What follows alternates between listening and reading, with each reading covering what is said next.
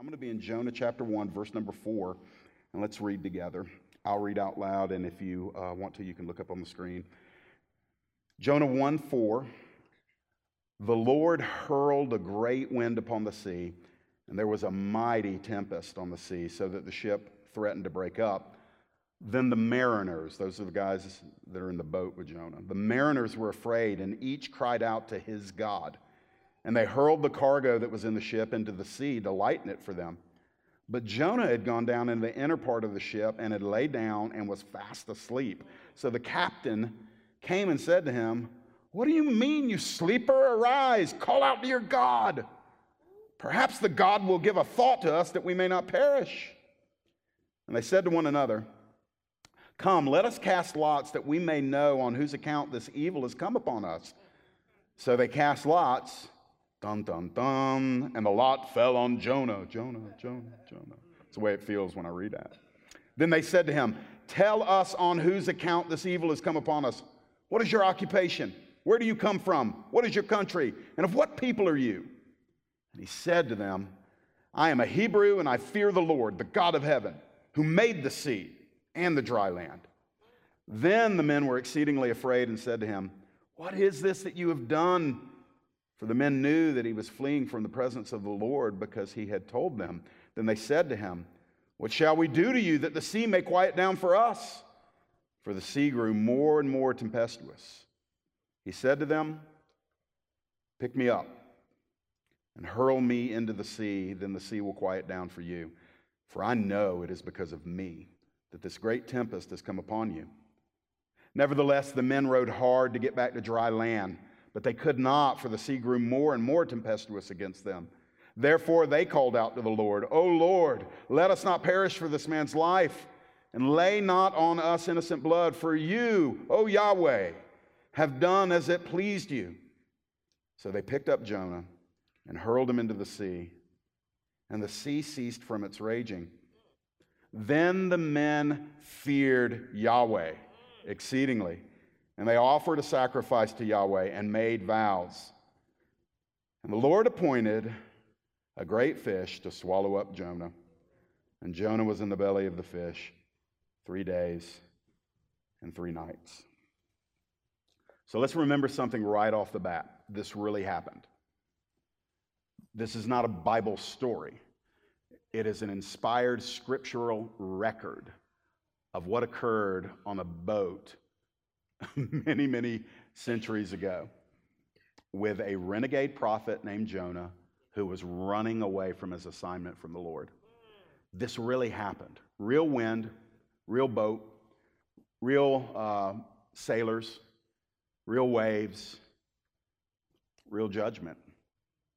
Correction would be the better word, but the Lord was going after Jonah not to punish him as a rebel, but to restore him as a son.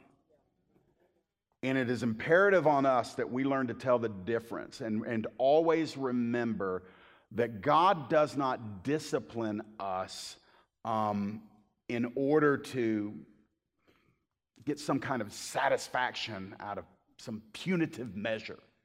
That's, that's not his heart to us, his children. The wrath of God does not abide on us. But nor is it true to um, characterize God as one who just kind of um, you know, ignores sin or, you know, winks at it or just kind of overlooks it. He's holy. We're, we need to remember that in our day. He's holy. And contrary to a lot of popular hyper grace theology, he's not always happy in the sense of pleased with what he sees going on. But he always acts in love. If you're his child, I want you to know this right now. No matter what you've done, what your circumstances are, or what you perceive him doing, he is operating on your behalf in a love that is immeasurable. Sometimes it is hard to find in the sense of uh, feeling it. Sometimes we can't make sense of it because what we see in front of us seems to run contrary to the idea that He loves us because we've equated love with this definition that if you love me, you're going to make me feel good about me. That's the modern day definition of love. If you truly love me, your highest priority for me is going to be my ease and my comfort. And that's a faulty definition of love. The biblical definition of love, agape, is this that God is seeking the highest good of the object of his love. And sometimes the highest good involves correction, and that's where Jonah was right now. And so let's take a look at it. I've only got three points tonight, but it'll probably take me the normal amount of time. So let's get into it. Let me say this. Uh, right after service tonight for the New Bridge family, um, there's going to be in the annual budget meeting. Woo! Right? but we're going to vote to approve on the 2018 budget. We've been doing it by faith, so that'll be right after um, in room 14 down the hall if you want to um, to attend that. Let's get into the word. Let's start with a very clear point, verses 4, 5, and 6. And this is what I call the intentional discipline of a loving father. This is not rocket science, it's plain as day. But let's walk through all of these verses. First of all, God initiates some turbulence for Jonah. So remember this that the same God who can calm the storm in the Gospels is the God who sends the storm in the book of Jonah. And in verse 4, it says this The Lord hurled a great wind upon the sea, and there was a mighty tempest on the sea, so that the ship threatened to break up. Remember last time, Jonah is supposed to be going northwest, and he supposed, excuse me, northeast to Nineveh from his homeland, and instead he goes due west on a boat to get out of Dodge, to run away from his assignment, run away from the Lord. And so he gets on this boat, and what he actually is comprehending and thinking in his mind is that, man, if I just run hard and fast, I can get away from God. Problem is, is God's on the boat. God's over the boat, God's under the boat, God's, you're just not going to run and hide. But J- Jonah gets on it. And so, what does the Lord do? The Lord wants his son back in his will. And so, the Lord goes to extreme measures and he sends some turbulence. The, the Hebrew is interesting when it talks about he hurls the wind and hurls the storm upon the sea. It is intense. It's, it's not just that, eh, the picture is that, that Almighty God is just pouring it out and pouring it out and pouring it out. And again, he's not doing this punitively. He's not trying to get some thrill out of punishing Jonah. He's trying to make it impossible for Jonah to run any further out of his will. And so he works through these circumstances. Down in verse 5, Jonah is, we're seeing this, Jonah will see it later, but Jonah's sin is now impacting those around him. This is a tough one for us because our lives are interconnected. And our sin is never isolated. It's, it's amazing. Well, let me read the verse and, and, give you the picture of it in verse 5. The mariners were afraid, and each cried out to his God. So these are pagans. They're not justified, they're not redeemed. They all have their own different gods. And so they're all calling out to gods that don't exist. And they hurled the cargo that was in the ship into the sea to lighten it for them. Now, just very quickly, these, these, this isn't Gilligan on this boat, okay? these guys are intense seafaring men. And, and they're pagans, and they're probably everything you might picture about guys on the sea. Picture the Pirates of the Caribbean characters. And they're on that boat, and they're there with Jonah, and they're panicking. They're panicking. They're terrified. In all of their years of sailing, they've never encountered a Yahweh storm. And it's not just the weather patterns, and it's not just the winds, and it's not just the currents and the water temperature. This is God who controls uh, the, the weather, and he is using the weather to intensify his commitment to Jonah. But these guys have never seen anything like that. And so they're, they're, they're literally flipping out. They're freaking out on the boat. They're panicking. They are now taking all of that cargo for which they are accountable. Their job is to transport cargo on ships to go from one place to another. They are now throwing it all into the sea in hopes that the boat would rise up a little bit higher instead of going lower into the waves. But there's nothing they can do. They don't even understand at this moment that they're fighting against God who is fighting for Jonah. And so, what, what's amazing to me, just a quick snapshot on this, and this is stuff that we need to recognize before we give in to temptation. Before we say something that we know we shouldn't regret. What am I talking about? We need to recognize that our sin affects others. And in this case, Jonah's private decision to run out of the will of God, which you know how it is, well, I'm not hurting anybody but me, but actually you kind of are. And so Jonah's on the boat, and these guys are now losing their commerce and their cargo. And it's interesting to me, their desperation. That, that all of these men are crying out to, to their individual gods that, that don't exist anywhere except in the demonic realm or in their minds. And, and, and Jonah's about to present them to who his God is, but, but the, the reality is, is that Jonah is entering into that process where not only is he reaping what he sowed, but so are the people that are doing life with him in that moment. Verse 6, but look at this guy. This is amazing me. This false sense of peace finds Jonah. Verse 6 Jonah had gone down in the inner part of the ship and was fast asleep. And the captain comes to him and says, What do you mean, sleeper? Arise, you call out to your God. Perhaps the God will give thought to us that we may not perish. This is incredible to me. Um, I've encountered this so many times. This, a matter of fact, it seems like I've always got at least one person in my life where I'm seeing this play out. And it's the idea that you can convince yourself, even as you are objectively moving out of the will of God, you're entering into disobedience. You're doing things, saying things, living in a way that is contrary to what the Bible reveals. But I've heard this from people. Well, I hear what you're saying, Jeff, but you know what? I've just got such peace about it. I've just got, I've got peace about this. I, I, I, feel happy. If it was wrong, I'm sure I would feel terrible. Well, listen, Jonah couldn't be more out of the will of the Lord, and he had enough peace to go lay down in the bottom of the boat in the midst of the most intense storm, and he's, you know, sawing logs. He's, he's, he's sleeping down there. Um, I, I love having a sense of peace. Uh, it's, it's part of the fruit of the Spirit. Um, and so, as we are abiding in Christ and walking with Christ, we should anticipate that we would experience measures of peace. But I, I want you to know my sense of peace, whether it's high or low, I've learned not to allow that to be the dictator of, of where I think I am with God. Because there's a lot of things that can heighten peace and give you, like Jonah, a false sense of peace.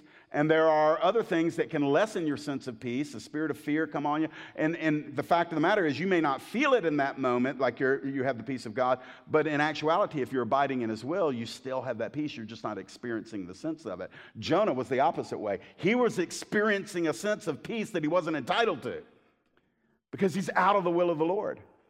And so, one of the things that we want to do is we want to love each other enough to, when we see a brother or a sister, a friend, we want to love them. We want to, we want to display the Father heart of God. We want to be like God in this. We want to be able to lovingly say to them, hey, I want to tell you this is happening in your life, and because I love you, I'm going to, I'm going to gently confront you on this.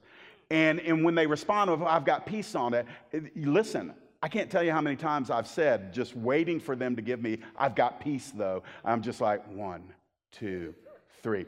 Jonah had enough peace to lay down in the bottom of the boat during the worst storm in his life as he's moving out of the will of God. He had enough peace. Was he in the will of God? I've learned to just use that. Why? Because it's right there. Uh, our, our sense of peace may be a faulty barometer about where we are with the Lord. And so this had found Jonah. So the Father's moving, he's sending this intense storm, chaos is just going on all around it. The captain comes down and he says, Wake up! Do you have a God? Because I'm calling to my God and he is not answering. He's calling to his God, no answer. They're all calling to their gods. We got nothing. Sir, do you have a God you can call on?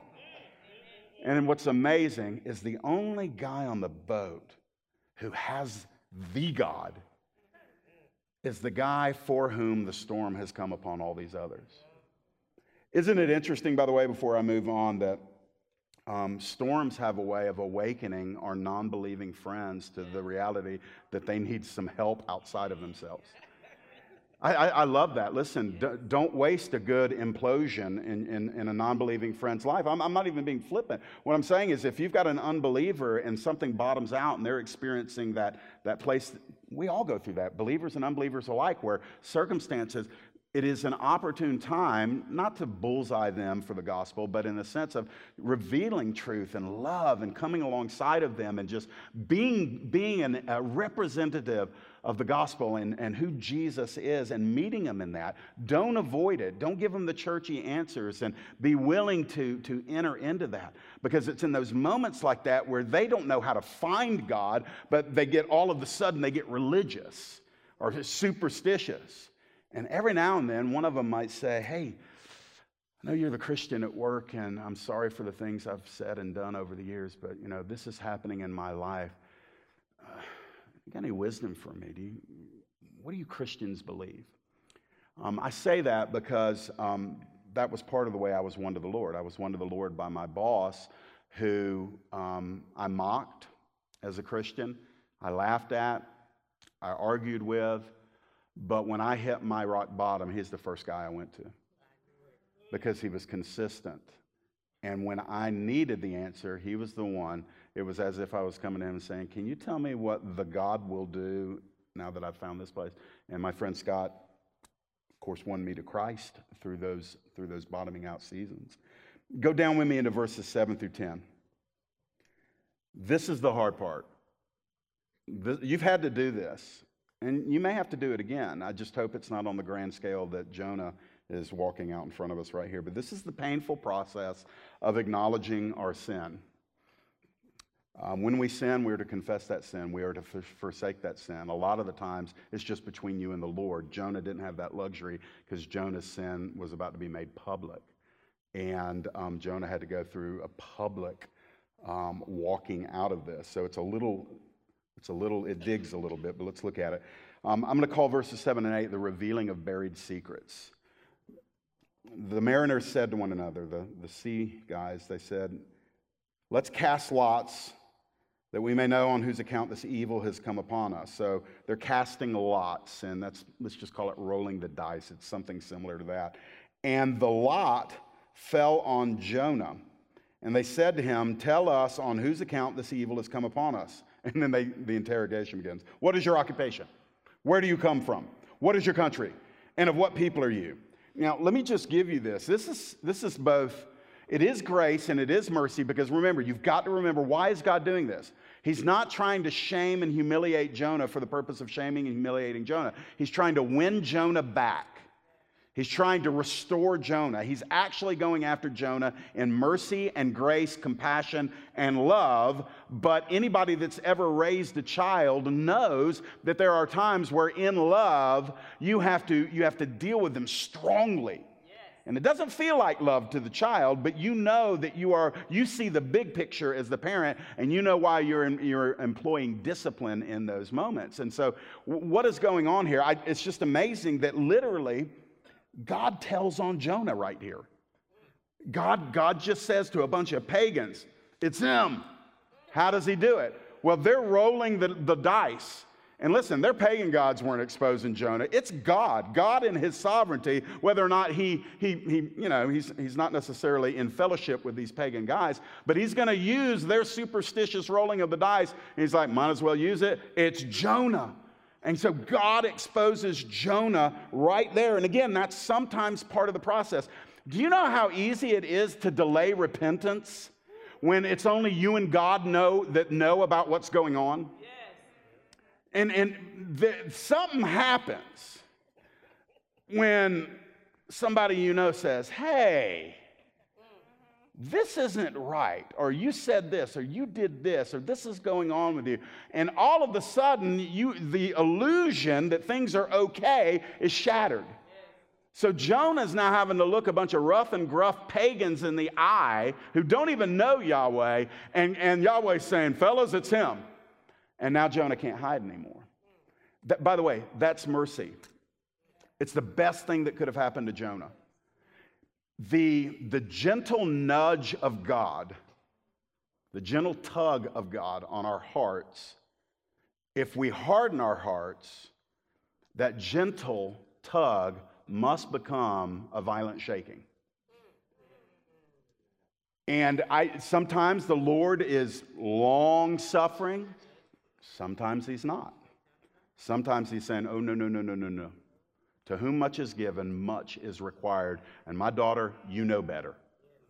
And so he, he some of us, he'll lengthen the leash, you know, he'll let us walk a little further away than, than he will others. And the key is this um, it's, it's just beneath all of us as believers, as followers of Jesus, as recipients of grace.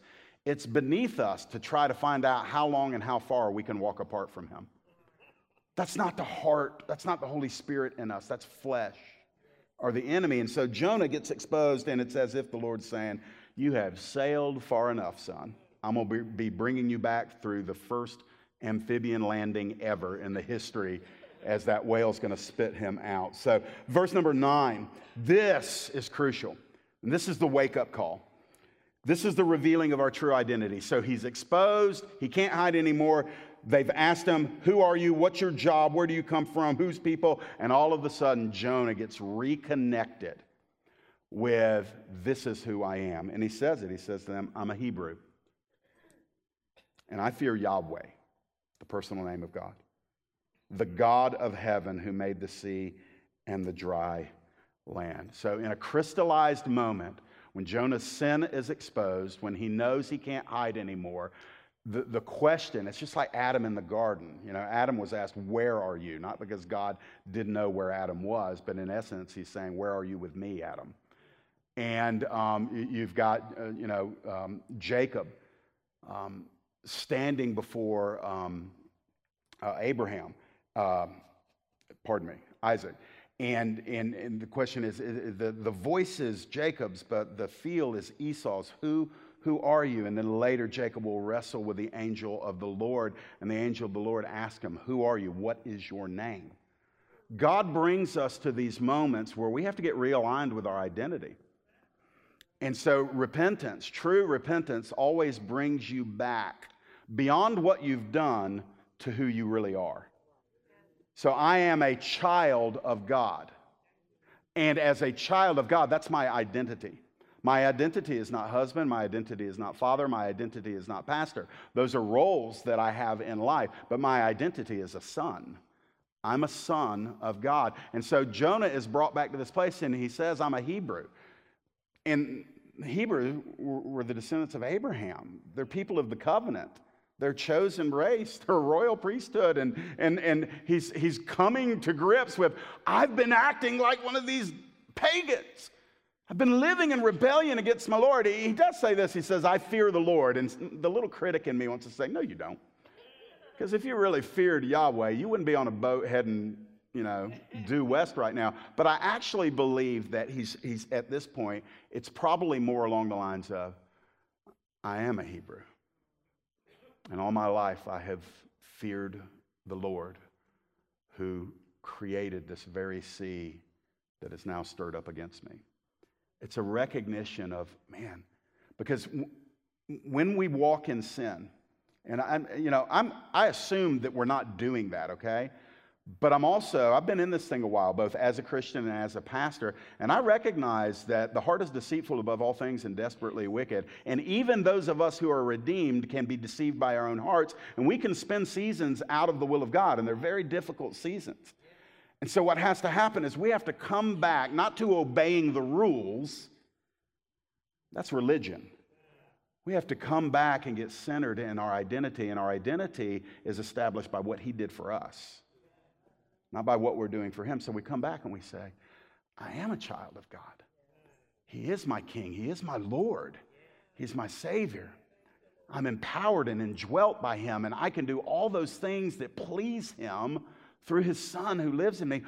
Why am I living like this? And so that's part of genuine repentance. Part of genuine repentance. It's like the, the demoniac in the Gadarene tomb tombs, where the Bible says that he comes out, he's full of demons. Jesus delivers him all the demons. And the man who was once running around naked and cutting himself and screaming and terrorizing the village, the Bible says when the villagers come up, he's sitting there clothed and in his right mind.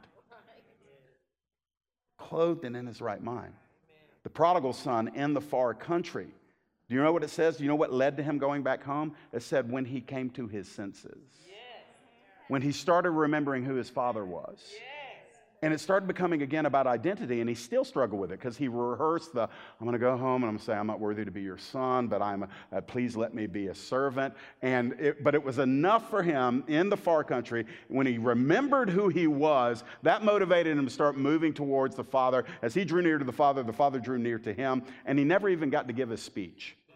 Why? Because the father came at him and wrapped him up in a robe and put a ring on his finger and sandals on his feet. And he said, My son who was lost is now found. My son who was dead is now alive. And, and when, when he got reconnected to the source of his identity, um, he never went back to the far country. And so identity is a big part of it. And friends, sometimes we, we just have, instead of people who, let's just make it ministerial for a moment. When we're ministering to somebody, and they're off in sin. And sometimes you got to be very stark and you got to very, very upfront. And you have to be truthful. We live in a very coddling, excuse me, coddling generation that wants to make sin less intense than it is because we, we call that sensitivity. Be careful because you could be lying about the sin to that person, all in the name of comfort. So let's not diminish sin, but at the same time, let's, let's recognize that we are to go to them and we are to bring them back to a place of remembering who they are. You know, they don't they already know thou shalt not. That, listen, we may have to address that, but that, that's not the remedy. That may be part of the awakening that they need is saying, hey, look, you're actually violating the heart of God. You're actually acting against this one who loves you so much by these things you're doing. But, but ultimately, they don't need our lectures. They need us to come in and, and, and remind them of who they are and who He is to them. And, and, and it's so healthy. And we've got to be wise about not prematurely doing this when we're helping somebody come out of sin. We don't want to prematurely put the balm on. Look, make sure they're aware of the, of the wound, the conviction, the stick, of, of the pinprick of, of, of conviction of the Holy Spirit before we start applying the salve and trying to make everything better. Um, somebody didn't like that. I was, wasn't in favor of that. Hey, uh, I, I, just let me say this before moving on. I felt this when we were worshiping tonight, and I gave that word, and I don't know if it landed anywhere. But um, I really sensed almost as soon as I walked into the house tonight that, that the God of all compassion was, was so eager to welcome prodigals back tonight. People that have wandered or were struggling in shame for previous years of wandering. And I, I want you to know when you turned and you repented, He forgave, He chooses not to remember, He restores. And the only one who's shaming you is either your own flesh or it's the enemy working against you. And so I, want to, I just want to emphasize this that as a child of the Father who sits at the table with the Father, he delights in you. If you're repented, then there's nothing left to pay for. It's done. Don't waste another day with some self imposed guilt that supposedly um, helps prove to God how sincerely sorry you are for what you once did. Listen, there's a joy in just walking away from it. My goodness, just walk away from it. It is nailed to the cross, it is never to be dealt with again. Walk away from it. Don't revisit it. You know, just let it be where it is and now walk in that newness of life. All right, getting down to verse number 10 here's the reality of the impact of our decisions. Verse 10. This is where it really hits home. The men were exceedingly afraid. These tough guys were really afraid, and they said to Jonah, What is this that you have done? Why did they ask that? For the men knew that he was fleeing from the presence of Yahweh because he told them. So he, he literally had to say to them, Okay, guys, here's actually what's happening. Yahweh is my God, and He's the creator of all, including the, the sea that we're on right now. And He's the one that's really sending the storm. And the reason why He's sending it is because He told me to go northeast. I went due west. I'm, I'm actually a prophet. I've got an assignment. I just didn't want to do it, and I'll explain why later. And um, yeah, I'm kind of in rebellion against them. Sorry. And the, the men are like, We're about to die here. What have you done? Have you ever had a moment where your actions, it's just amazing the deceitfulness of sin is a biblical phrase. The exceeding deep deceitfulness of sin. It, it's amazing how um, just um, it calls to us. How tantalizing in the moment of temptation that thing may be. And as soon as we give ourselves to it, the storm rolls in, the inner storm, the shame, the guilt, the regret, the, the wounds. And then all of a sudden we have this wake up moment where we're like, oh, now I see it for what it was. I, uh, I've worked in church ministry for 20, this is my 21st year full time. And uh, I have the most painful moments I've had is sitting with people that have bottomed out and ruined their lives. And I've heard this more times than I can count. They would say something to the effect of, I just didn't see it. I didn't see it for what it was. I didn't see it. I didn't see it. And then after um, the harvest, the bad harvest has come in, and now they see it, but it's too late. So, guys, one of the things is, is that when part of our resisting temptation, and uh, I, I trained my kids from the time they were six, seven years old. We're talking about sin. It's not a sin to be tempted. It's not. It's not a sin to be tempted. You're going to be tempted. But in wisdom, trace it out in your mind to the end before you give yourself to it. You, you actually have to engage your mind, your spirit controlled mind, and say, I need to follow this all the way through because right now I want to I wanna go off on this person. I want to say this thing, or I've, I've got something on her and I'm going to I'm going to tell this sister about it. And just trace it out because the wages of every sin, sin never exists where it doesn't kill something. And so, whether it's something as socially acceptable as gossip, which is, believe me, um, more churches have been wrecked by gossip than they have adultery. Whether it's something like that, or if it's, you know, one of the nasty nine or the dirty dozen, and we, we categorize sin and we shouldn't. But ultimately, if, if we can come to the place where we know where our weakness is, trace it out, see the ugliness on the back end before you enter the front door on it. And Jonah didn't do that. And so he's in that place where probably most of us have been, that place of regret. He's saying, Oh man, um, I've made a mess here. But hallelujah. Ultimately, this is not really a big story about Jonah. This is a story about a, a, a big and glorious and gracious and merciful God who is not intimidated by Jonah's failures. So let's get down to verses 11 through 17. We'll wind up tonight. So Jonah's caught, he's busted, he's exposed. Now they got to figure out what to do. And we're going to see from Jonah and these guys that he's with some common responses to correction from God. These are common responses. They're right here in the text, but I've also observed them in my life and in the lives of those that I've walked alongside. Here, here's the first response. I see this a lot in people. I call it self destructive fatalism. And it's a terrible response to God's correction in your life. They said to him, What shall we do to you that the sea may quiet down for us? For the sea was growing more, it was getting worse. So as they're freaking out and as Jonah's confessing, the storm's actually getting worse. Verse 12. He said to them, All right, here's the fatalism, self destructive. Pick me up, hurl me into the sea, then the sea will quiet down for you. For I know it is because of me that this great tempest has come upon you. Now, I'm not going to try to pretty this up. Jonah is literally saying, I want to die. He's expressing a kind of a passive aggressive approach to suicide. It's death by mariner. He, he's, I mean, Jonah, if he really wants to end this, Jonah can jump off the boat, but he doesn't. But it's this I've ruined everything, all hope is lost, my actions have hurt other people, so I'm just to die. And he's serious about it. I mean, he, he's lost hope. He's fatalistic. I've, I, listen, I want to tell you, I have been, and I'm going to weave some personal testimony in this because all of us probably have little chapters in our life that are, are kind of written with regret. And so I don't want anybody leaving here feeling worse than them when they walked in. And so I want you to know we, we, we probably all have places where we, we want to mulligan. We want to go back and do it over again. Um, but I know that I've been in seasons where I have I've done things, both as a lost person, but even a couple as a Christian, where I just thought, what an incredible blunder, what a failure. I feel like a fool. I'm ashamed of what I said or what I did.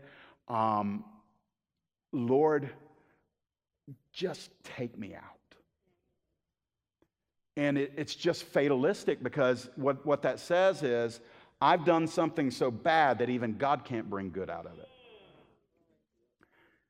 And by the way, that, that, that self destructive spirit um, never comes from the Lord. The thief comes to steal, kill, and destroy.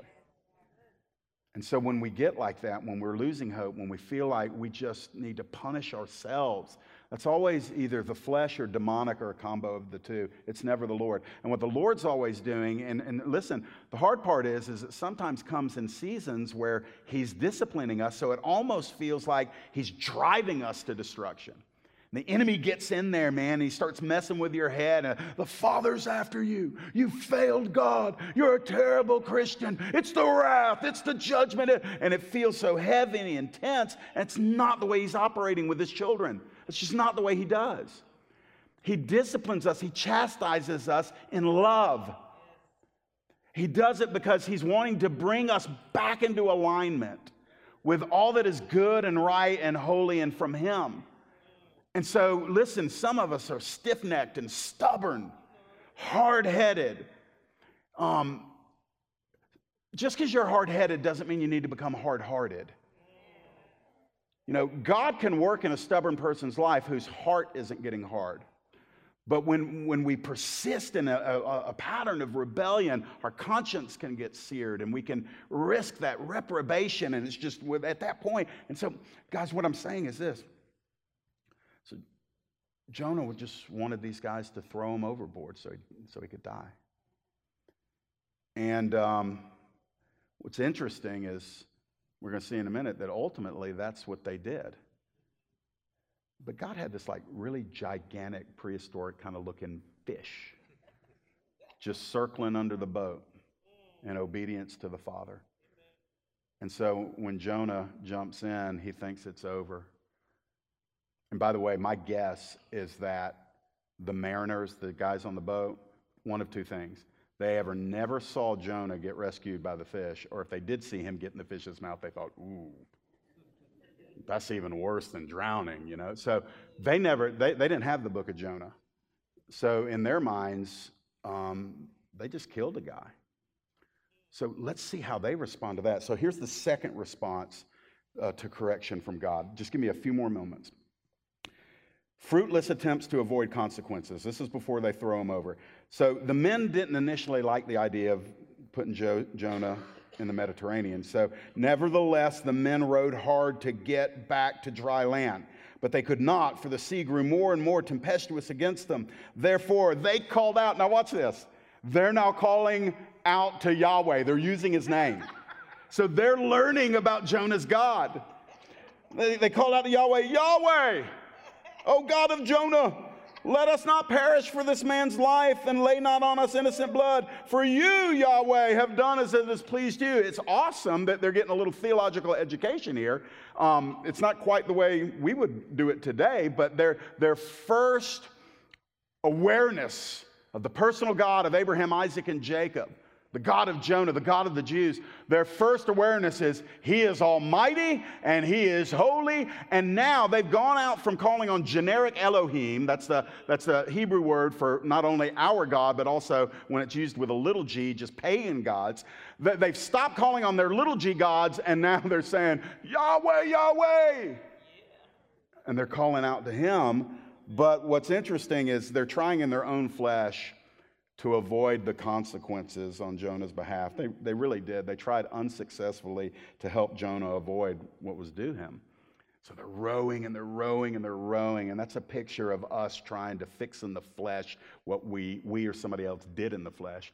Listen, flesh doesn't fix flesh, spirit fixes flesh.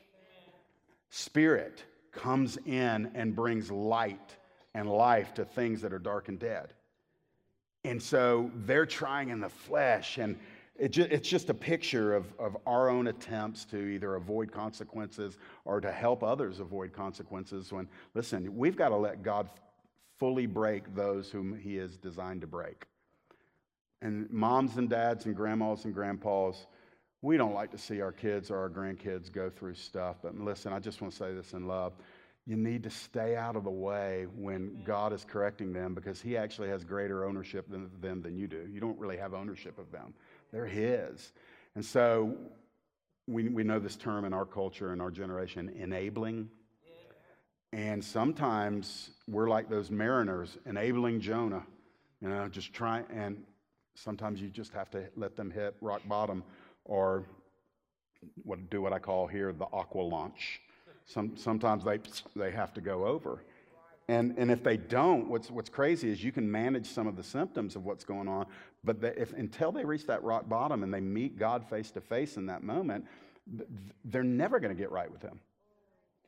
And it's a real temptation as parents or grandparents or spouses or friends to kind of preserve circumstances and de- delay the inevitable all in the hopes that we can just kind of hold it together and we don't have to face that really drastic situation. And so it's like death by paper cut. It just takes a lot longer. And so verses 15 and 16, here's another response. I'm almost done. If, you, if, if I've gone too long you need to leave, you're not going to hurt my feelings. A sobering awakening to God's holy authority, verses 15 and 16. So here it is. I mean, this really happened. So they picked up Jonah and hurled him into the sea. Very interesting that that word hurled is used in the Hebrew and in the English three times in these verses.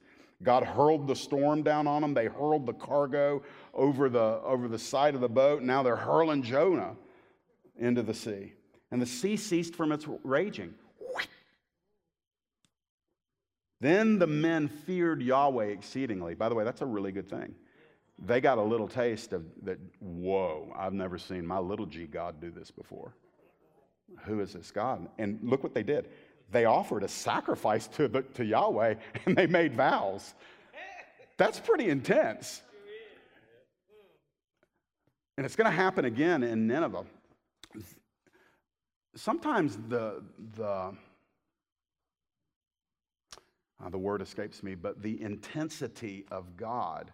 There's a certain people type that don't respond to the mushy gushy love you know, heart of God, Father, heart of God, you know, the, the bridal paradigm. You know, sometimes some people are just like, you know, whatever. But you, if you present them a God, a power and authority, and they can recognize their smallness, it can lead to repentance. And it's after that repentance that they get to be introduced into the what I would call the, the, the easier parts, the softer parts of the heart of God.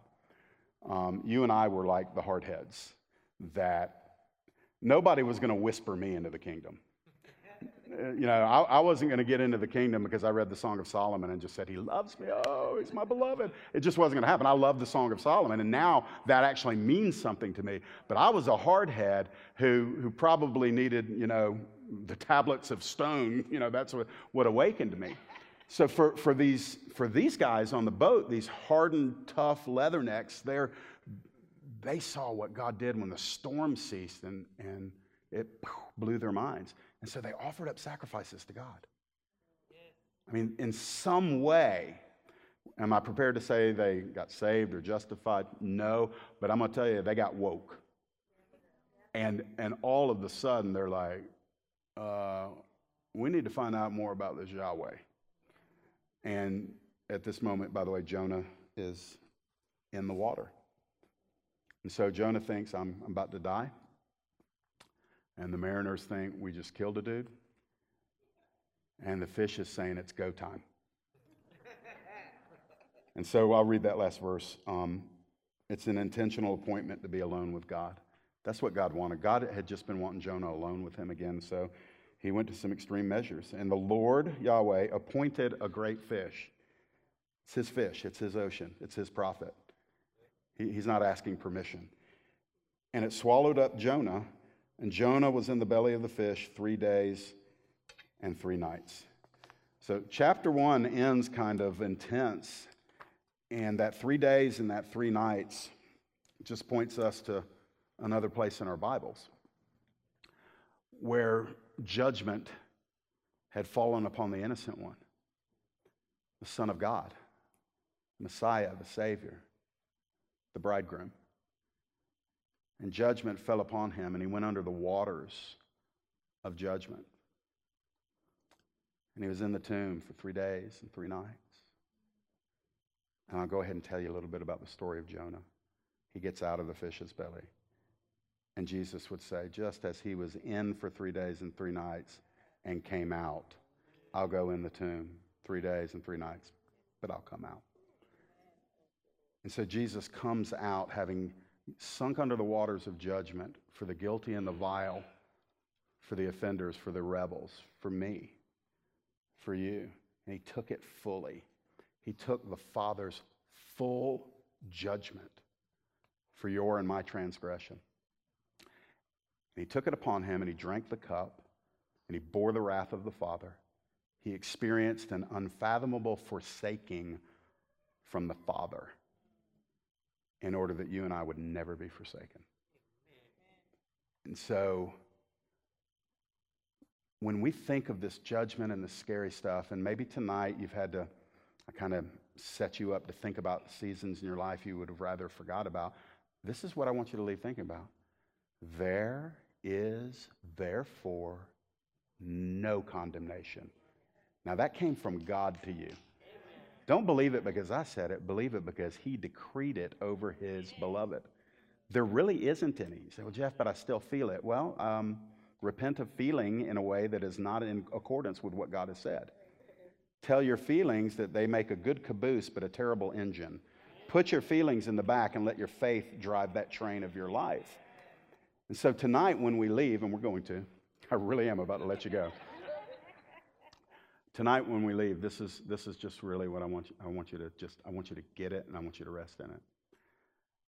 Jesus took it all off of you, child of God. If you've trusted Christ, if you in a moment of faith have said yes to his lordship, if you've turned everything you know about you over to everything you know about him, and you believe that his death was a sufficient payment for your transgressions, your sins. If you believe that he rose from the grave, then you have believed the two tenets of the gospel that are most important that your judgment has been paid for, and that in that judgment he brought triumph. He triumphed over your sin. Therefore, it's done with. God's not thinking about your transgression. Now, guilt and religion and the devil in your flesh may, may lie to you and say, Oh, he's thinking about my sin, he's thinking about my sin. No, my friend, if you're walking with him, he, he's thinking only about the fellowship that he enjoys with you. If you're walking at a distance from him, he's not really thinking about your sin, he's thinking about your heart. He's thinking about his love for you, and he's going to come after you. He's not coming after you to stomp you. He's coming after you because your boat's sailing in the wrong direction and he wants you to be in the place of his deepest abiding blessings. And so he's calling you home. So let's stand together if we're physically able. And I'm just going to pray and we'll be dismissed. We'll meet back here, Lord willing, next Wednesday and go into the second chapter. Um, I'm just going to pronounce a couple of things. And then if you want to go to the uh, budget meeting, I've got to turn you loose. They're probably wondering what's up. So, Father, in the name of Jesus and by the authority of your word, by the decree from your heart that's all throughout the Gospels and the epistles, I pronounce that we are accepted in the beloved, complete in him, that we are clean because we have been washed by the blood of Jesus Christ, washed in the blood of the Lamb. And because you have declared that there's no condemnation on us, we will not walk in shame. Keep us sensitive when we fail you so that we may immediately repent. And help us to remember that if we confess our sins, you are faithful and just to forgive us of our sin and to cleanse us from all unrighteousness. And Lord, that we're not on probation, we're pardoned, we're forgiven, and we're free. That makes me right now, Father, want to draw so close to you and to rest in what you've done rather than live in regret for what I've done.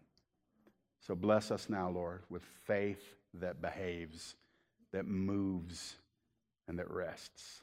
In Jesus' name, amen.